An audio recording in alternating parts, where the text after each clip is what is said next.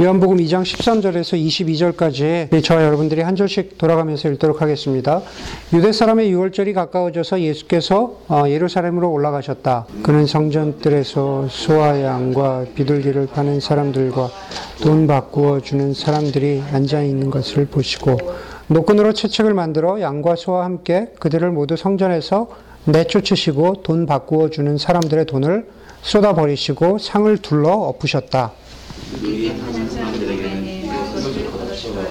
내 아버지 우를 천사는 주로 만들지 하셨다. 제자들은 주님의 집을 생각하는 열정이 나를 삼킬 것이다 하고 기록한 성경 말씀을 기억, 기억하였다. 유대 사람들이 예수께 물었다. 당신이 이런 일을 하다니 무슨 표징을 우리에게 보여주겠소? 예수께서 그들에게 말씀하셨다. 이 성전을 허물어라. 그러면 내가 사흘 만에 다시 세우겠다.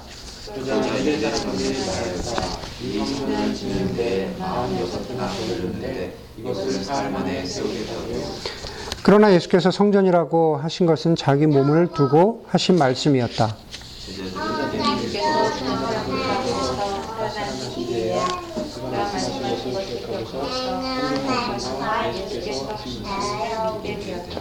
예. 우리 그 요한복음 계속해서 우리 함께 나누고 있습니다. 오늘 그 요한복음 여섯 번째 말씀인데 우리가 함께 나누도록 하겠습니다. 어, 뭐 잘 아는 대로 이제 저희 아이가 그 방학이라 미시간에서 여기 왔다가 이제 다시 미시간으로 어, 돌아가기 전에 어, 바로 전날 그 샌프란시스코 구경을 시켜준다고 해가지고 그 샌프란시스코의 그 Mission District에 예, 거기를 갔습니다. 갔는데 거기 가면 이제 뭐 여러 가지 뭐 재밌는 데가 많죠. 근데 거기 중고 물품을 파는 매장이 있더라고요. 그 사실은 그 중고 물품을 파는 매장을 가, 가려고 해서 간 것이 아니라 그 옆에 보면은 그 graffiti라 그러죠. 그 벽화들이 그, 그 벽화들이 쭉 그려져 있는 거기에 관광객들이 많이 오길래 저희도 이제 그, 그 골목에 들어가 가지고 이제 뭐 벽화들 구경하고 이제 그러다 보니까 그 바로 맞닿아서 중고 물품 그 매장이 있더라고요. 예, 거기 가서 보니까는 뭐 옷이나 신발이나 뭐 가구나 뭐 생활용품에서부터 여러 가지를 아, 많이 파는데 그 중에서 제 눈길을 끈 게 LP판이었어요. LP판. 그래서 LP판을 어, 쭉 봤죠. 그 여러분들 샌프란시스코의 다운타운에 사셨던 분들도 있고 그래서 잘 알지만 사실 제가 몇 번 아닌데도 샌프란시스코에 나가 보니까 지금 다른 지역에서는 없어졌는데 샌프란시스코에 남아 있는 것들이 많아요. 그 LP판, CD 가게 혹은 심지어 비디오 대여점도 눈에 꽤 띄어요. 무슨 불- 예전에 Blockbuster나 Hollywood Video 같은 그런 큰 비디오 가게는 아니지만 참 재밌었던 게 저는 그 Lost Weekend Video, 어, 뭐 말 그대로 어, 주말에 어디 데이트할 사람도 없는 그런 사람들, 그 Lost Weekend잖아요. 날라가 버린 주말이죠. 예, 그런 사람들을 위한 비디오 대여점도 있고, 하여간 뭐 재밌는 것들이 많더라고요. 근데 어쨌든 간에 그 LP판도 이제 그런, 그런 것의 연장선상이죠. 그래서 LP판을 이렇게 싹 뒤져보는데, 우리 저 윤중영 형제님하고 저번에 하이킹 할 때 막 나눴지만은 어, 그 정도의 그 지식이 있는지 몰랐는데 막 Led Zeppelin하고 막그 그 Deep Purple을 쫙 꿰고 계시더라고요. 그래서 거기 보다 보니까 막 Led Zeppelin 판도 있고 어, 이렇게 쭉 보다 보니까 Led Zeppelin 저도 고등학교 때 막 들었던 기억이 있어서 사고 싶은 유혹이 막 생기더라고요. 그런데 뭐 예를 들면 이제 그 Led Zeppelin의 뭐 유명한 뭐 Robert Plant도 있고 뭐 John Bonham도 있고 그렇지만은 제 눈길을 끈 게 그 그 비틀즈 판이었어요. 비틀즈 LP였는데 어, 굉장히 싸죠 LP니까는 제 기억에 한 5불 미만이었던 것 같아요. 그래서 이걸 살까? 사가지고 그 커버가 그대로 아직 있으니까 그냥 집에다 이렇게 붙여놔도 듣지 않고 붙여놔도 그냥 이 장식용이 되겠다라는 그런 생각을 했습니다. 그런데 순간 그런 생각이 확 스쳐 지나가는 게 재밌는 생각이죠. 그런데 만약에 내가 이거를 5불 주고 샀는데 이 안에 존 레논과 폴 맥카트니의 친필 사인이 들어있으면은 야, 이거 대박 나는 건데 그렇잖아요. 이거 대박 나는 건데 그런 생각이 들더라고요. 사람들이 골동품, 아, 옛 것을 찾아다니는 이유가 바로 그런 거죠. 여러분들 그 집에 그 케이블 TV 있으신 분들은 아시겠지만 History 채널에 보면은 American Pickers라는 그 프로그램이 있죠. 그 백인 남자 둘이서 그 골동품 가게를 운영하는 백인 남자 둘이서 미국 전국의 시골을 다 다니면서 그 창고를 뒤지면서 우리 같으면은 저런 걸 왜 사나 하는 그런 것들을 사는 거예요. 그래서 아시는 대로 뭐 골동품이 그렇지만 닦아서 팔기도 하고 뭐 무슨 뭐 펜조일 뭐 이런 옛날 오래된 그 오일 그 석유 회사들 이런 간판 같은 거 있죠. 그런 거를 어마어마한 가격에 사더라고요. 그런 걸 사가지고 어, 또 팔고 어, 또 심지어는 얼마 전에 한번 보니까 이태리에 가가지고 이태리에 막 아주 레전더리한 그 오래된 그 오토바이들 있죠. 그런 거 움직이지도 않는데 그런 걸 뭐 몇천 유로에 사와가지고 이걸 여기서 미국에서 판다는데 그런 시장이 형성되어 있구나라는 어, 그런 걸 이제 보게 되더라고요. 다시 제 얘기로 돌아가면 아, 우리 모두가 마찬가지죠. 간단하게 아이튠즈에서 그냥 비틀즈의 음악을 다운로드 받으면 되는데 혹은 정 뭐하면은 그냥 CD로 사면 되는데 아, 그럼에도 불구하고 LP를 왜 살까? 아, 그 안에는 새 것이 갖지 못한 디지털 파일이 갖지 못한 어떤 풍치가 아름다움이 이야기가 전통이 그 안에 담겨 있기 때문에 그런 거죠. 오늘 본문을 통해서 제가 여러분들하고 보고자 하는 것도 바로, 바로 그런 그 전통에 관한 이야기입니다. 좀 더 엄밀하게는 전통과 전통주의에 관한 이야기를 제가 어, 하고자 하는 겁니다. 아, 주님께서 과연 오늘의 이야기를 통해서 어떤 스토리를 통해서 전통과 전통주의에 관해서 무슨 말씀을 하고 있는지 우리가 함께 살펴보기를 원합니다. 먼저 주님께서 오늘 본문을 통해서 우리에게 보여주고 있는 것은 전통과 전통주의를 분명하게 구별하고 계신다는 거죠. 전통과 전통주의를 분명, 분명하게 구별하고 계십니다.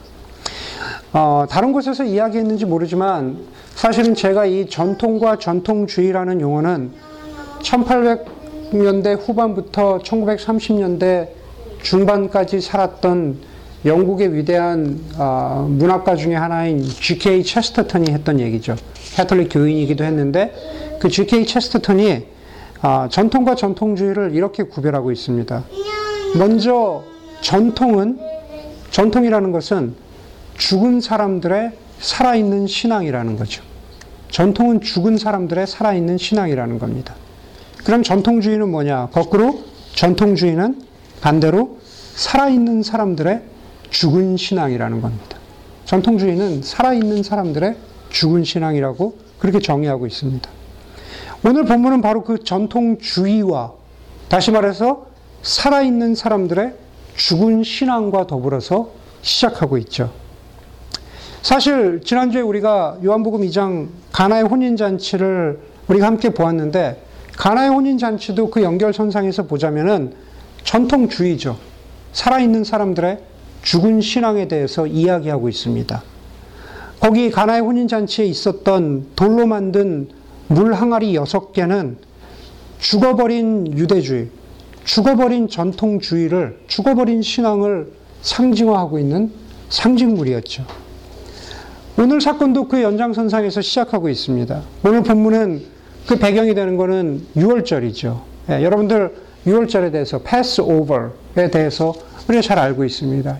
하나님께서 애굽 사람들에게 그 애굽 사람의 그 애굽 민족에게 재앙을 내리시면서 그 마지막 재앙 가운데 아, 사람이든 동물이든 예, 모든 첫 번째 난 것은 어, 죽이시는 그러한 재앙을 내리시는데 그 하나님의 영이 아, 이스라엘 백성들 문설주의 피를 바른 양의 피를 받은 바른 그 이스라엘 백성들의 집은 아, 넘어갔다. 그래서 패스오버가 된 거죠. 아, 그래서 패스오버라는 말이 있는 겁니다. 그래서 그것을 기념하기 위한 게 6월절, 또 패스오버 절기죠. 그렇기 때문에 그 이후로 어, 수천 년 동안 아주 지금 지금 어, 이, 이 6월절 사건이 벌어지고 있는 이 시점까지만 따져도 바로 그때부터 모세 때부터 여기까지는 수천 년의 세월이 흘렀죠. 바로 이 수천 년의 세월 동안 6월 6월절이라는 것은 유대인들이 하나님의 보호하심을 기억하는 그래서 함께 즐기는 그 축제와 같은 절기가 되었고 우리가 아는 대로 6월절에는 6월절에만 먹는 특별한 음식이 있었고 6월절 제사를 드리는 특별한 희생 제사가 있었던 거죠. 그것은 뭐 지금도 지금 유대인들의 풍습에서도 마찬가지죠. 13절에서 예수님께서 예루살렘에 올라가신 것은 바로 그런 이유죠. 바로 그런 이유입니다.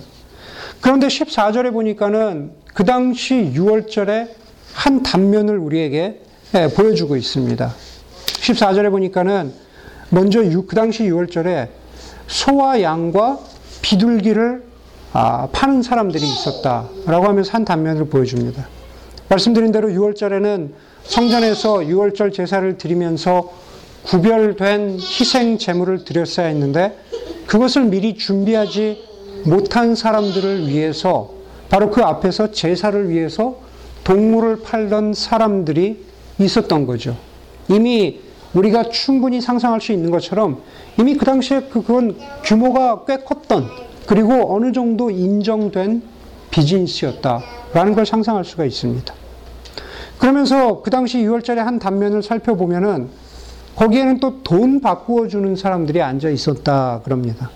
그것은 20세가 넘은 유대인 성인 남자들이 매년 한 번씩 반세겔의 성전세를 내야만 했던 그러한 율법을 어, 그, 그런 율법에 기초하고 있는 거죠. 마태복음 17장에도 보면은 예수님께서 어, 성전세를 내시는 장면이 있어요. 베드로에게 성전세 내라. 우리 다 어, 우리의 숫자대로 성전세 내라. 그 예수님도 그 성전세 내는 것에 대해서 전혀 거부감이 없으셨던 그런 장면을 볼 수가 있습니다. 그런데 동전을 바꿔주는 것은 무엇이냐? 희생제사와 희생제사와 비슷한 맥락이죠.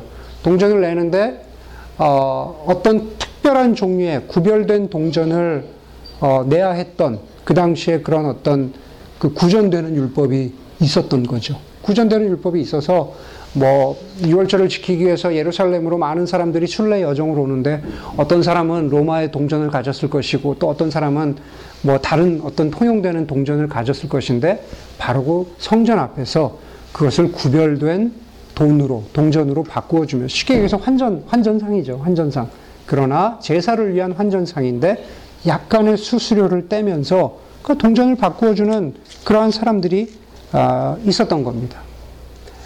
15절에 보니까는 예수님께서 그 양과 아, 소를 파는 사람들 그리고 돈을 바꾸어 주는 사람들을 쫓아내시죠. 그 이유는 양과 소를 팔았기 때문일까? 아니면은 돈을 바꾸어 주는 것이 환전해 주는 것이 예수님 보시기에 못마땅했기 때문일까? 바로 그런 모두는 아니죠. 예. 예수님들이 예수님께서 그들을 쫓아내신 이유는 바로 그러한 일들이 성전에서 행해지고 있었기 때문이죠. 예. 14절에 보니까는 그 사람들이 있었던 곳을 아, 성전 뜰이라고 했고 15절에 보니까는 그들 모두를 성전에서 내쫓으셨다 그랬죠. 성전 뜰도 성전의 한, 한 부분이었기 때문에. 그러면서 마지막에 하시는 말씀이 내 아버지의 집, 바로 이 성전을 장사하는 집으로 아, 만들지 마라. 라고 그렇게 아주 의분에 찬 그런 목소리를 내셨습니다.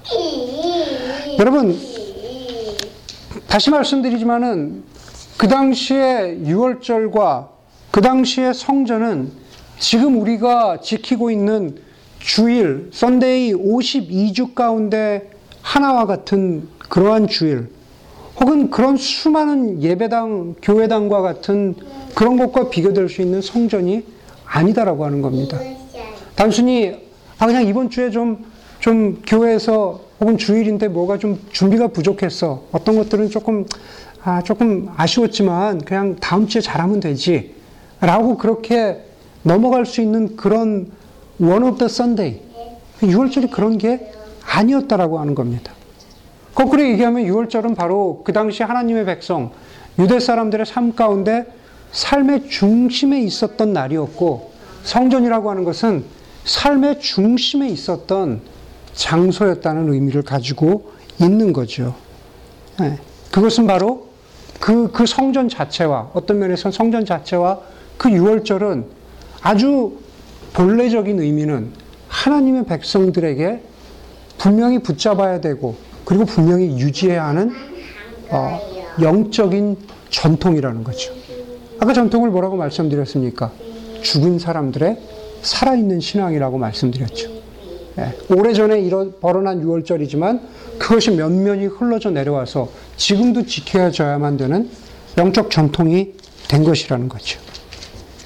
결국 주님께서 이 사람들을 이 사람들을 쫓아내신 것은 성전들에서 성전에서 쫓아내신 것은 지켜야만 하는 영적 전통이 전통주의에 의해서 먹혀버린 것을 개탄하시면서 그러시면서 그 사람들을 쫓아낸 겁니다.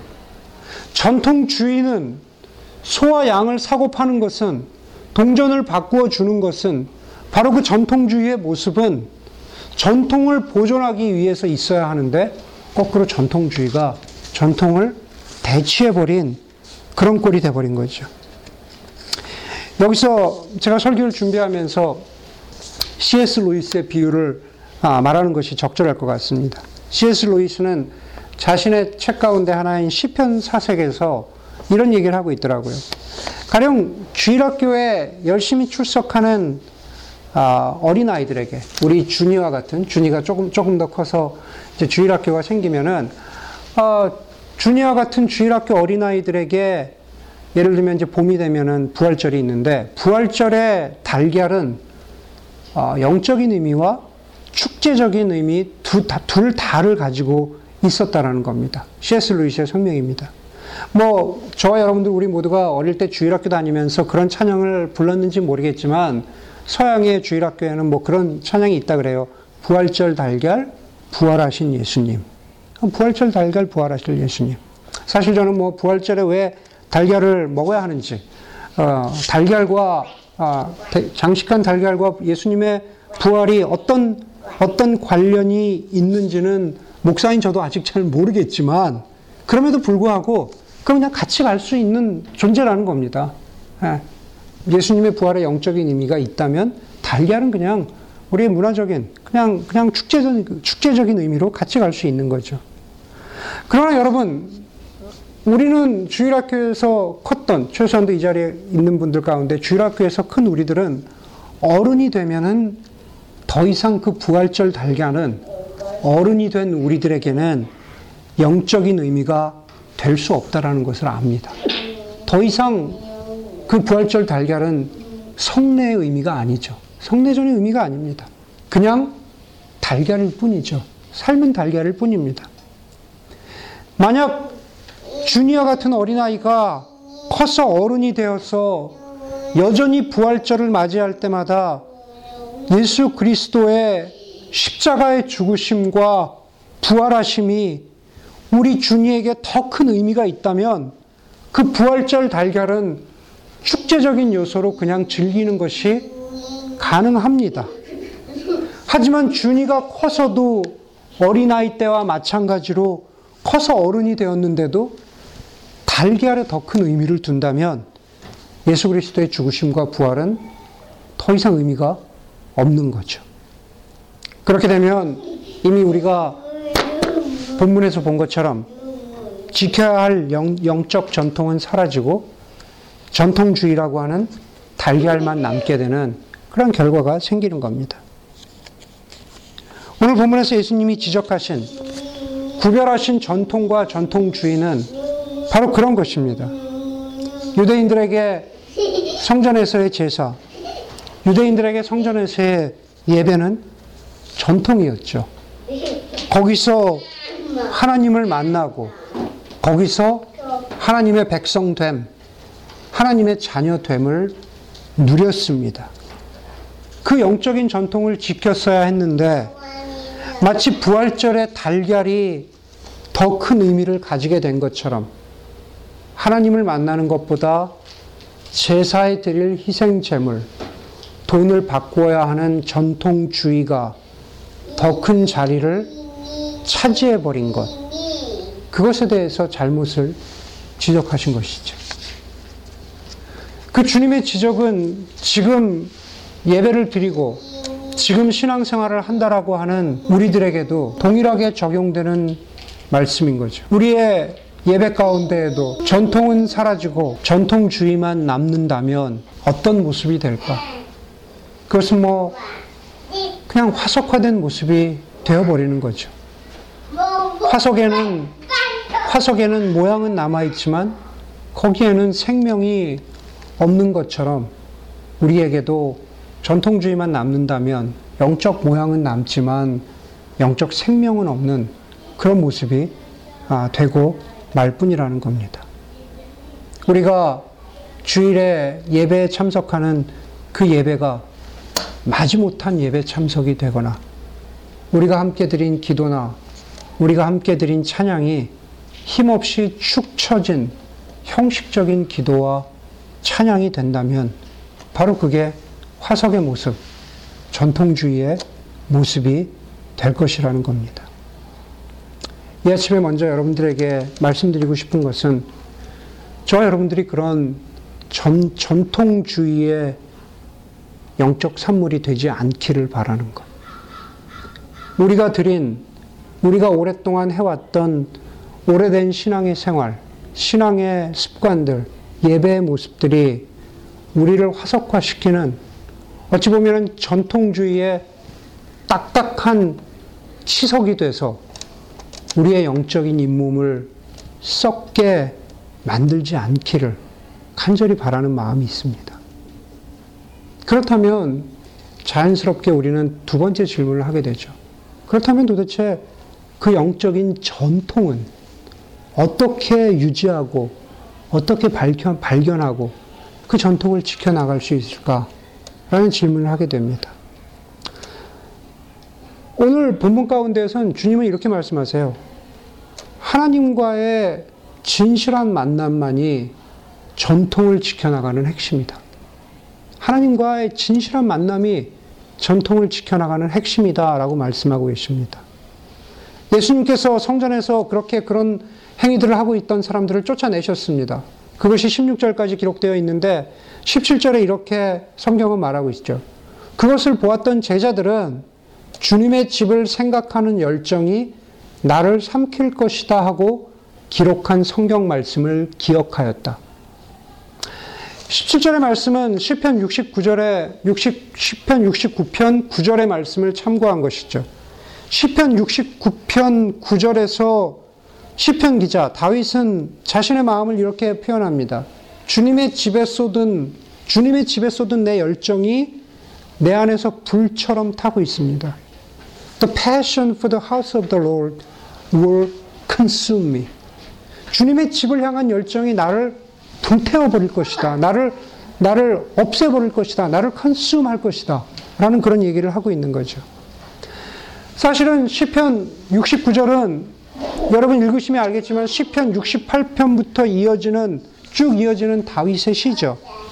시편 68편, 시편 69편에서는 결국 다윗은 하나님이 승리할 것이다. 하나님이 승리할 것이다. 하나님이 하나님의 백성들을 구원할 것이다. 라는 그런 확신을 찬양하고 있는 찬양 시입니다. 하나님을 향한 그 다윗의 찬양, 하나님을 향한 그 다윗의 예배가 68편 24절, 25절에서 아주 절정에 달하고 있습니다.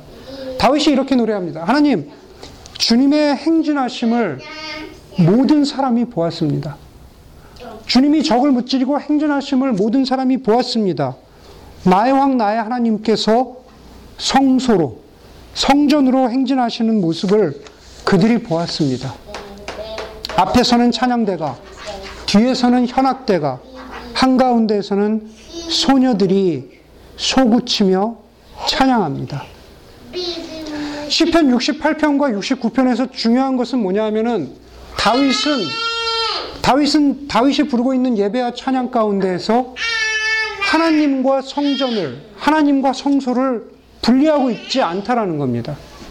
다시 말해서 예배를 드리고 있는 형식이 되는 성전과 예배의 그 중심이 되는 하나님이 분리되지 않고 전통과 전통주의가 결국 분리되지 않고 있다라는 것입니다. 그럼에도 불구하고 그럼에도 불구하고 성전은 성전일 뿐이고 형식은 형식일 뿐이고 중요한 것은 바로 바로 그 하나님 그리고 그 하나님을 사모하는 우리의 열정이 중요하다라는 이야기를 한 것입니다. 하나님의 집을 향한 근데 그 하나님의 집은 건물로서의 성전이 아니죠. 바로 그 안에 계신 하나님을 향한 그 열정이 나를 불태워 버릴 것이다. 라는 그, 그 찬양을 다윗이 하고 있는 거죠. 주님께서는 바로 그 모습을 보여주신 것이고 제자들은 그걸 기억한 거죠. 주님께서는 바로 그 하나님 아버지를 향한 열정이 있었고 주님의 그 열정은 하나님의 집을 향한 그 열정은 어떻게 표현되었느냐? 바로 사람들을 쫓아내시는 것으로 그렇게 표현된 거죠. 여러분, 여러분 열정이라는 것, 패션이라는 것, 여러분 그것을 어떻게 이해하십니까? 예, 우리 20대 때 오늘은 오늘은 참 공교롭게도 다 40대가 거의 거의 반 이상이기 때문에 그렇게 얘기해도 될 것 같아요. 우리 20대 때 뭔가 이렇게 열정이 많았잖아요. 그렇죠? 예. 열정이 많았는데 지금은 그 열정이 어, 조금 수그라들었죠. 예. 뭐 여러 가지 면에서 하여간 뭐 마음만 수그라든 게 아니라 막 육체도 수그러들고 우리 이제 막 더 이상 열정이 없습니다. 여러분 우리가 열정 생각할 때는 그렇게 생각한다라는 거죠. 바로 그 한때의 열심, 한때의 뜨거움 어, 그렇게 이해하는 경우가 열정에 대한 일차적인 정의이고 해석이지만 사실은 열정은 꼭 그런 것만을 이야기하는 건 아닌 것 같아요. 우리 뭐 그런 얘기도 있잖아요. 천재가 성실한 사람을 이길 수 없고 성실한 사람이 즐기면서 하는 사람을 이길 수 없다라는 뭐 그런 얘기 들어보신 적 있을 것 같아요. 저는 여기서 즐기면서 무엇인가 하는 그것을 열정으로 바꾸어도 크게 상관이 없다고 믿습니다. 결국 열정적이라는 것은 어떤 한때 어떤 그 무엇에 뜨거움에 몰두하는 것, 그것을 표현하기도 하겠지만, 동시에 열정적인 사람은 즐기는 사람이라는 거죠. 오늘 본문에서 시편에서 이야기한 다윗이 하나님의 집을 향한 열정이라는 뜻은 그것은 바꾸어 말하면 다윗의 마음 가운데는 그 하나님을 즐기고자 하는 그 하나님을 누리고자 하는 마음이 있었다라는 거죠.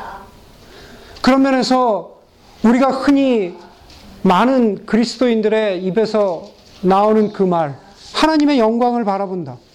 하나님의 영광을 예배한다. 라고 하는 것은 하나님의 하나님 되심을 그냥 즐기는 것이다. 라고 그렇게 우리가 바라봐도 저는 그건 그냥 100번 지당하다고 생각합니다. 하나님의 영광이라는 것은 무슨 어떤 특별한 것이 아니라 내 인생 가운데 하나님 되심을 그냥 즐기는 겁니다. 그 하나님을 향한 열정, 그 하나님을 향한 그 하나님을 즐기는 그 모습이 오늘 본문에서 예수님은 어떻게 나타나셨습니까? 전통주의와 올바르지 못한 전통주의와 형식을 향한 예수님의 의분으로 나타나는 거죠. 예, 예수님의 어떤 의분으로 표현될 수 있는 겁니다. 어떻게 너희가 하나님의 하나님의 집에 대해서 하나님을 예배하는 것에 대해서 어떻게 이런 태도를 가질 수 있느냐? 그러나 하나님을 향한 열정, 하나님을 향한 즐김은 또 다른 모습으로도 나타날 수 있는 거죠.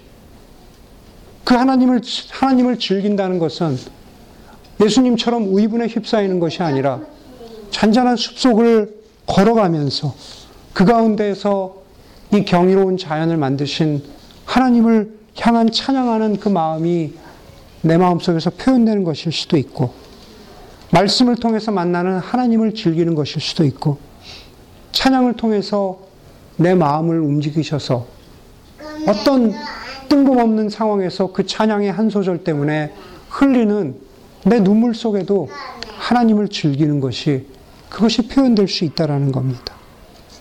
하나님을 즐김은 선교의 현장에도 있고 그 하나님을 즐긴다는 것은 별것 아닌 것 같고 시덥지 않고 하찮은 것 같은 우리의 일상의 대화와 밥상머리에서도 하나님을 즐기는 것, 하나님을 향한 열정은 표현될 수 있다라는 겁니다. 여러분 오늘 설교의 제목이 전통과 전통주의이기 때문에 다시 전통주의로 돌아가자면 전통주의의 특징 가운데 하나는 이런 단어로 표현할 수 있을 것 같습니다. 전통주의의 특징은 권태다. 권태로움이죠. 어느 것에도 마음이 움직이지 않는 것이 권태로움입니다. 헨리, 헨리, 헨리 나우엔이 친밀함이라고 하는 자신의 유명한 영적인 책에서 권태로움을 이렇게 표현했습니다.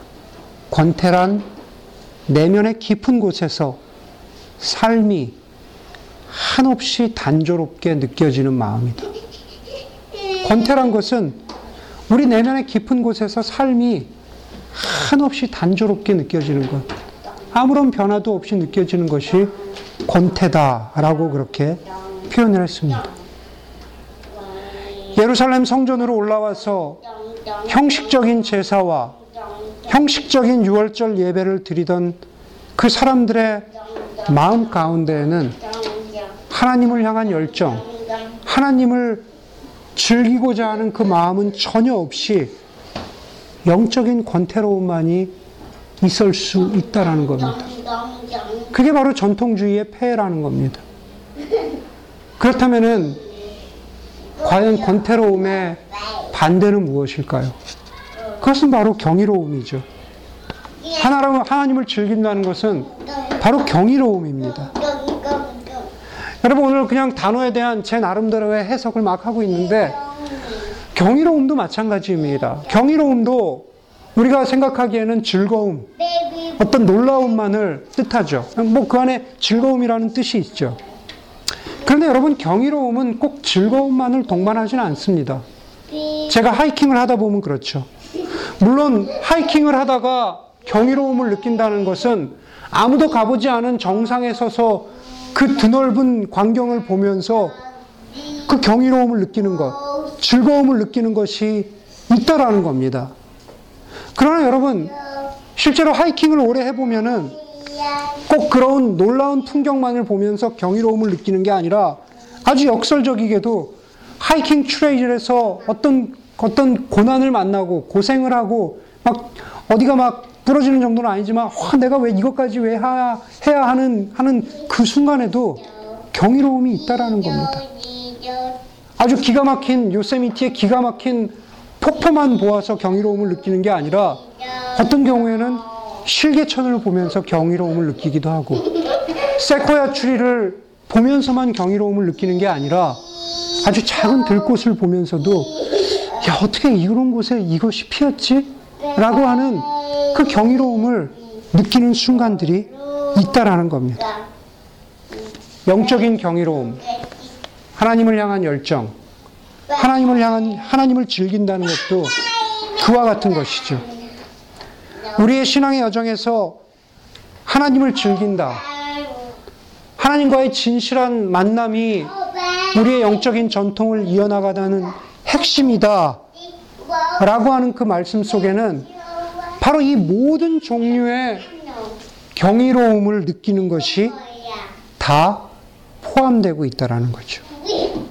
주님은 하나님을 만나는 것, 하나님과의 진실한 만남이 주님의 일생 동안에 있었습니다. 그런데 우리가 아는 대로 예수 그리스도께서 아버지 하나님과의 그 진실한 만남, 그 경이로움은 예수님의 사역과 예수님의 삶 속에서 즐거움만으로 나타나셨을까? 내가 말씀을 선포했어. 저 사람이 받아들였어. 하나님 복음을 받아들였어. 기적이 이루어졌어. 바로 이런 곳에서만 예수님께서 경이로움을 느끼셨을까? 그렇지 않다라는 거죠. 역설적이게도 우리가 잘 아는 대로 주님께서 겟세만의 동산에서 기도하시면서 주님 할 만하시거든 이 잔을 내게서 옮기시옵소서.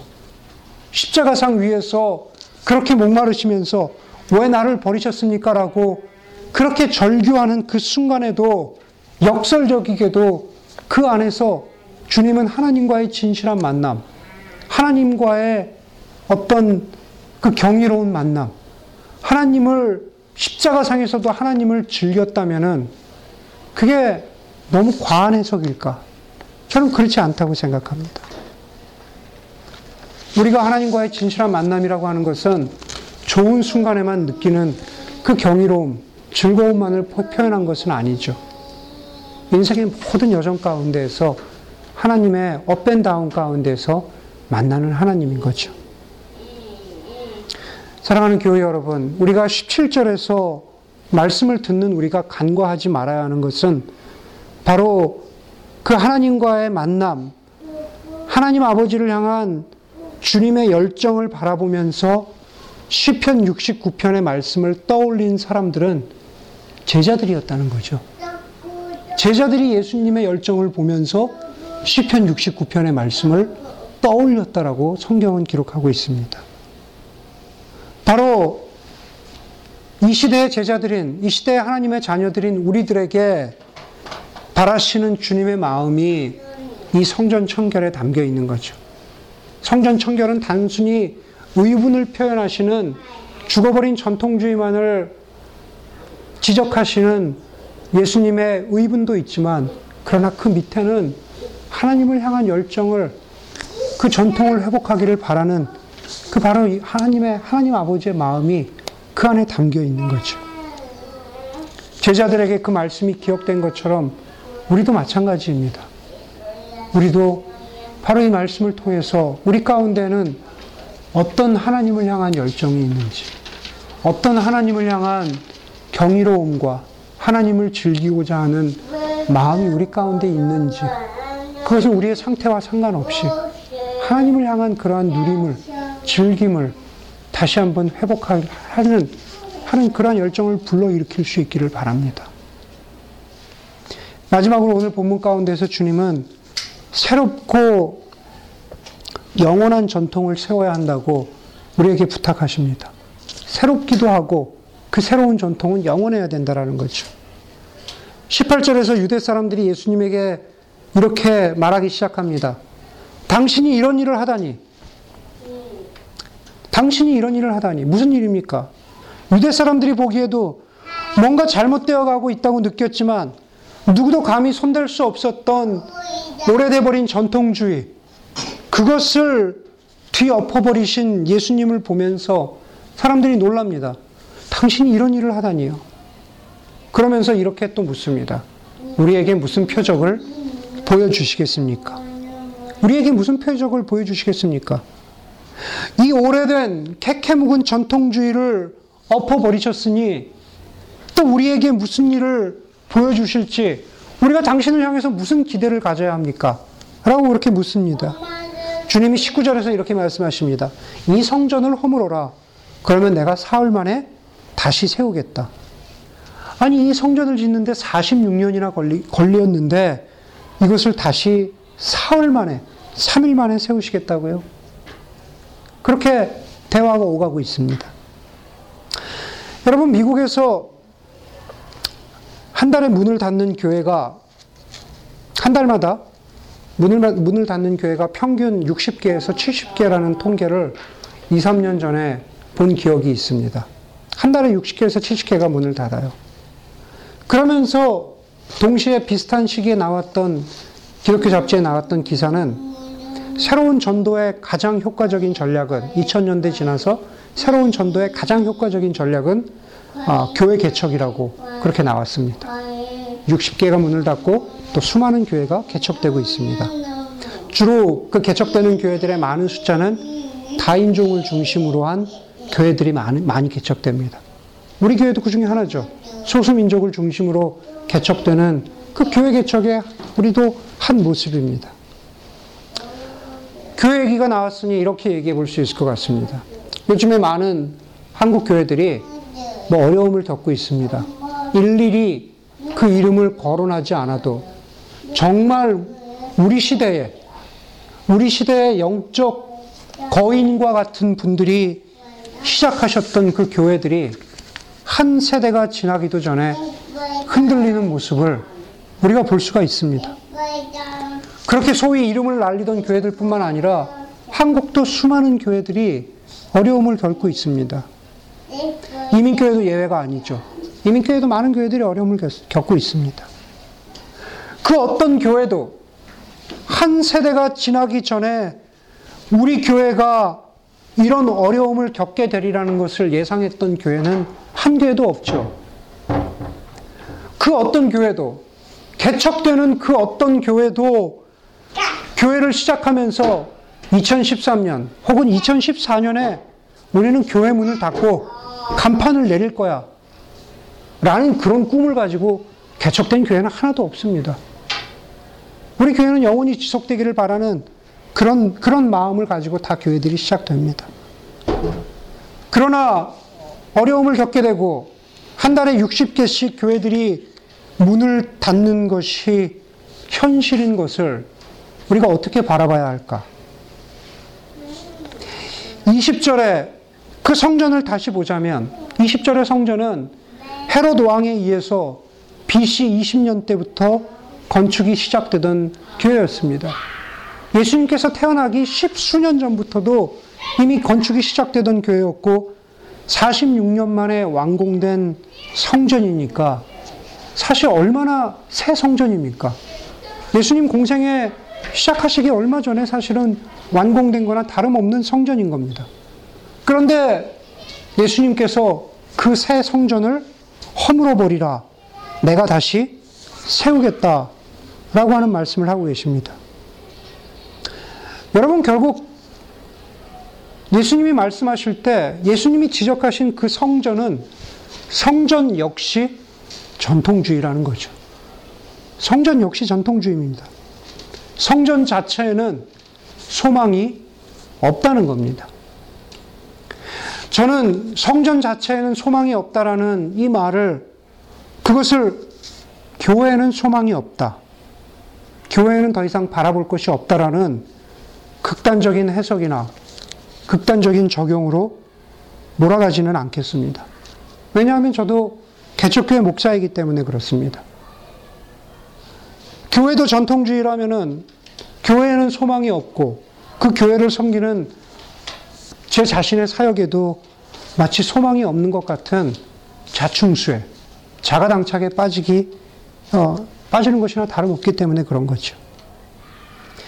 여러분 그러나 주님이 말씀하시는 것은 건물이라고 하는 성전은 언제든지 전통주의의 열매가 될 수 있다라는 그 위험성을 지적하시면서 성전을 허물어라 라고 말씀하시는 거죠. 언제든 살아있는 사람들의 죽은 신앙이 될 수 있는 그 표본이 성전이 될 수 있다라는 지적을 주님이 하시는 겁니다. 한 세대 이전에 그렇게 영적으로 깨어있고 영향력을 미쳤던 교회들이나 아니 이제 개척된 지 6개월 지난 6개월 조금 지난 저희 하나의 씨앗 교회나 모두 다 건물이 있건 건물이 없건 동일하게 영원한 전통 위에 세워지는 바로 그러한 전통을 세워나가는 그러한 그러한 교회가 되어야 된다라는 말씀을 주님은 하고 있는 것입니다. 새롭기도 하고 영원히 지속될 바로 그 전통. 그 전통이 무엇이냐? 바로 그것은 주님께서 오늘 본문에서는 예수 그리스도의 부활이 바로 영원한 전통이라고 말씀하시는 거죠. 21절의 말씀처럼 예수님께서 내가 성전이라고 말씀하신 것은 자기의 부활하신 몸을 두고 하신 말씀이죠. 3일 만에 부활하신 자신의 몸을 두고 하신 말씀입니다. 다시 말해서 부활하신 예수 그리스도가 결코 무너지지 않을 성전이고 부활하신 예수 그리스도가 결코 전통주의가 되지 않을 영원한 전통이라는 말씀이라는 사실입니다. 예수의 부활이 살아있고 영원할 전통이라면 바로 그 전통은 예수 그리스도의 부활을 고백하고 예수 그리스도의 그 부활을 살아가는 성도들의 삶, 제자들의 삶 가운데에서 영원할 것이라는 사실입니다. 그래서 저와 여러분, 우리 그리스도인의 삶, 우리 성도의 삶은 예수 그리스도의 부활이 성령의 모습으로 임재하는 무너지지 않은 성전이 될 것이라는 사실입니다. 하나의 씨앗교회라는 이름, 혹은 우리가 먼 훗날에 정말로 우리 하나의 씨앗교회가 뭐 어떻게 건물을 가지게 될지 안 가지게 될지 그건 뭐 우리가 모르는 일입니다.